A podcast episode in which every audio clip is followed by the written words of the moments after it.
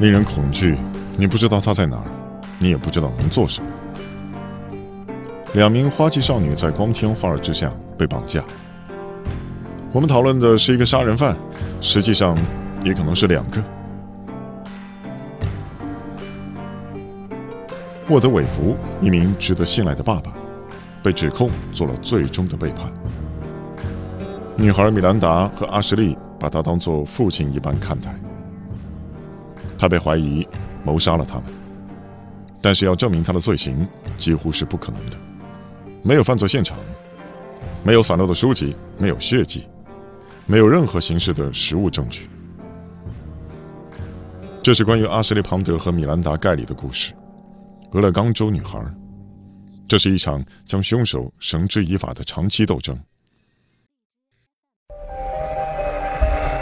您选择的是 Case Voice。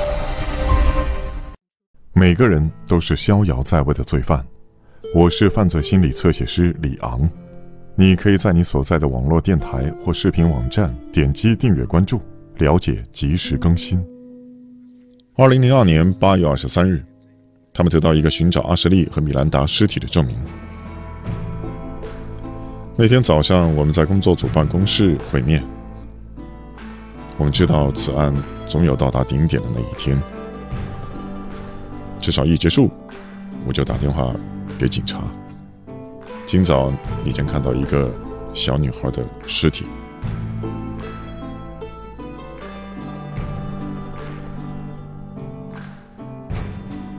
搜索第一天确认是米兰达的尸体，她在小屋中被发现，她被装在一个非常小的微波炉的纸盒中，她蜷缩着，她的胳膊抱着她的腿。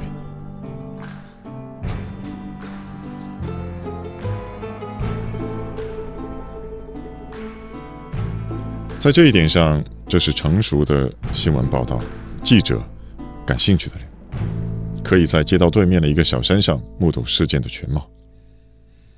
当第一具尸体被发现，人们异常惊讶。下午四点十五分，俄勒冈州法医确认昨天发现的尸体是米兰达·盖里的。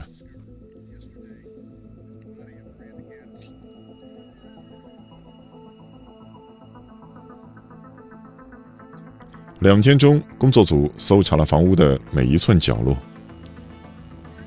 警方在混凝土板下发现了阿什利。那不仅仅需要用到电钻将板子凿开。你越往下走，灰尘四处飘散。最终，他们集中了所有的木板，接着开始挖掘。他们发现了五十五个加仑桶。阿什利就被藏在其中的一个。阿什利已经失踪了八个月，米兰达失踪了五个月。我痛哭失声，我认为那不是真的。当然这是真的，只是我无法接受。我们耗费了五个月，看起来就像一场梦。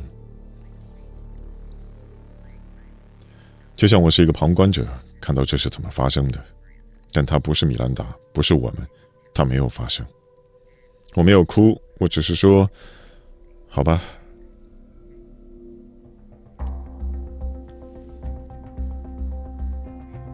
韦弗面临十七项指控，包括试图强奸他儿子的女友以及性虐待阿什利。而罪行随着谋杀阿什利和米兰达进一步加剧。我们当然要督促陪审团对他判处死刑。罪行令人发指，不过事实上这还远远不够。这是非常奇怪的情况。你在他的房屋里发现了两具尸体，他将一具埋在混凝土板下，另一具放在小棚屋里。但除此之外，并没有任何证据证明他是谋杀犯。这听起来很奇怪，但是他谋杀女孩的情况并不清晰。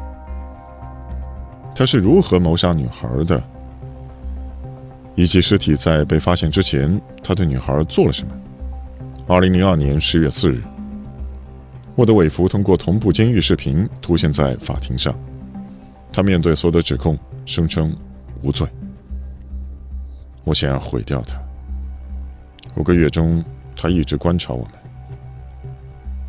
他听到我们的哭声和我们的请求，通过全国电视节目和国家新闻网站、当地新闻站，他了解了一切。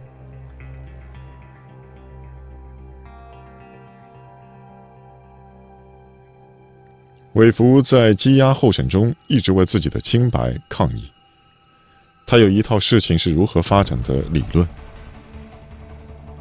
如同往常一样，当他发现一群人准备聆听，他告诉媒体他愿意接受访问，于是他们组织了一个访问。他们只是拿着一个录像机坐下来和他谈谈。在我被控告前，我就已经被公开定罪了。沃德说，一直和俄勒冈州的一个贩毒团伙斗争，他们试图将毒品贩卖给小孩，他们想报复他，于是将孩子杀害放到他的屋子里报复他。但他说的越多，他看起来越愧疚。他们做了一个大交易，因为我的床头柜里有手铐、捆绑手脚的绷带，他提到调查人员为没收他的冰箱而赔偿他，因为他不需要冰箱了。每个人都做了一个关于我的冰柜的大交易，我把它放到冰箱里。由于他犯下了极其恶劣的谋杀案，他想表达人们也会聆听，害怕他会因口不择言而自我谴责。他的辩护律师要求他停止在媒体上发言，但是他不听劝告，这导致他的第一个辩护团队辞职。二零零三年三月二十七日，辩护团队声称，由于他不能够听从他们的意见，他们无法正确代表他。而这距离谋杀已经过去了一年，但新的律师出现，他们告诉法庭将需要一年时间准备案件。各种各样的事情延迟了死刑判决。这是第一次，但我们并不认为这将会是最后一次。这些都证明沃德韦弗所使的诡计。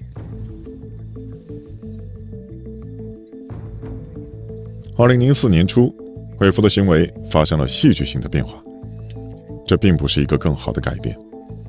他的外形显著恶化，他从一个正常的人变成了一个精神崩溃的人。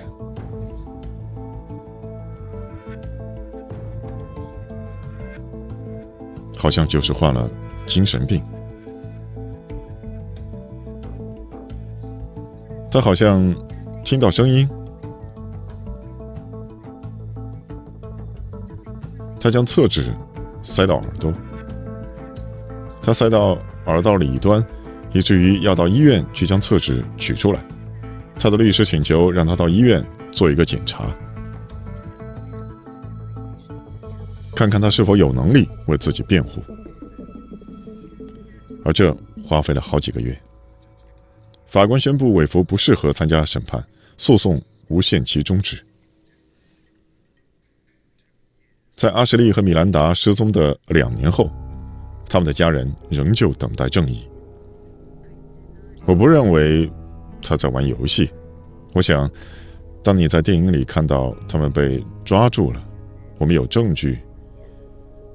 像沃德韦弗这样犯罪的人喜欢掌控一切，当你卷入犯罪中，被告无法控制会发生什么，何时发生。他想抓回一切，而他也做到了。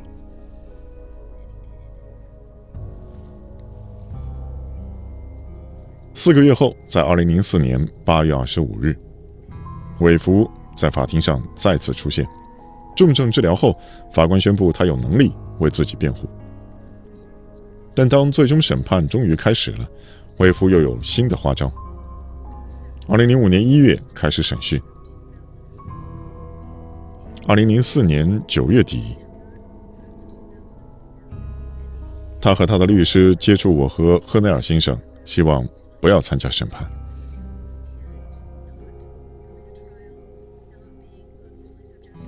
为恶劣谋杀的恳求和真实生活的宣判。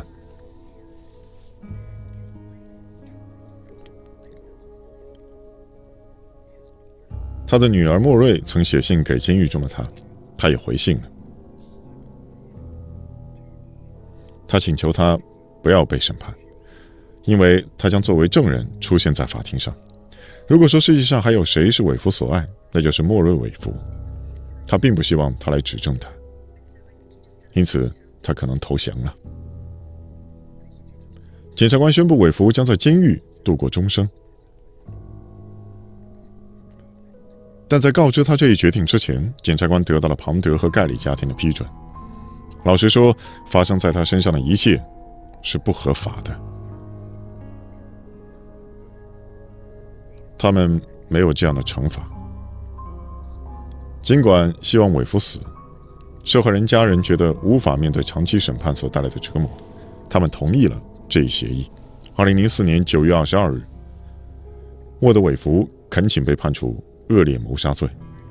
在法庭上，这是十分困难的。我们想去追捕他，我们想去伤害他，感情十分复杂，看着他会想这个怪物是谁。我们无法理解这是我们认识许久的人，我们认识他的孩子，我们和他聊天。当他在监狱里，我们在法庭上，这段时间十分难熬。他被判处没有任何假释机会的终身监禁。当我看到你的所作所为，我真的看到了一个魔鬼。但是韦弗的诉讼交易仍旧遗留下许多无从解释的。我们仍旧不知道女孩为什么被杀害，如何被杀害。尸体已经腐坏，软组织不能透露任何信息。因此，目的、原因，我们仍旧不知道。五年后，二零零九年，一个女人试图了解阿什利·庞德和米兰达·盖里事件的真相。米瑞什试图了解他的姐姐被害的真相。他和监禁在监狱中的沃德·韦弗有好几次会面。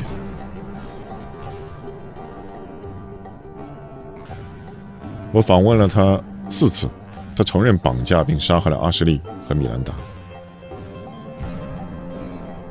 他认为阿什利活该，他并没有对不起他。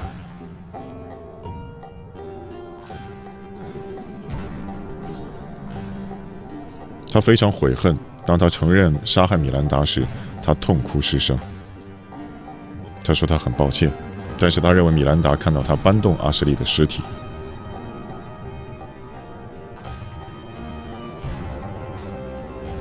他知道警方在怀疑他，他们知道所发生的一切，他们知道他杀害了阿什利和米兰达，所以他急忙把米兰达的尸体深匿在小屋中，而不是埋葬他。他将衣服、鞋子和背包销毁，藏匿证据。然后他笑了。沃德·韦弗的屋子已经被拆除，如今那是一片空地。阿什利和米兰达的母亲罗莉和米歇尔搬离了俄勒冈州，他们生活在女儿被一个所信任的男人绑架杀害的痛苦回忆中。每个人面对这样的悲剧都有不同的方式。你一开始充满希望他迟到了，接着你开始希望他只是跑走了，当你意识到这可能并非如此，这是一个开始接受最坏结果的过程。但是你如何知道怎样面对失去孩子的结果？每个人都是逍遥在外的罪犯。请在新浪微博、微信公众号关注侧写师李昂。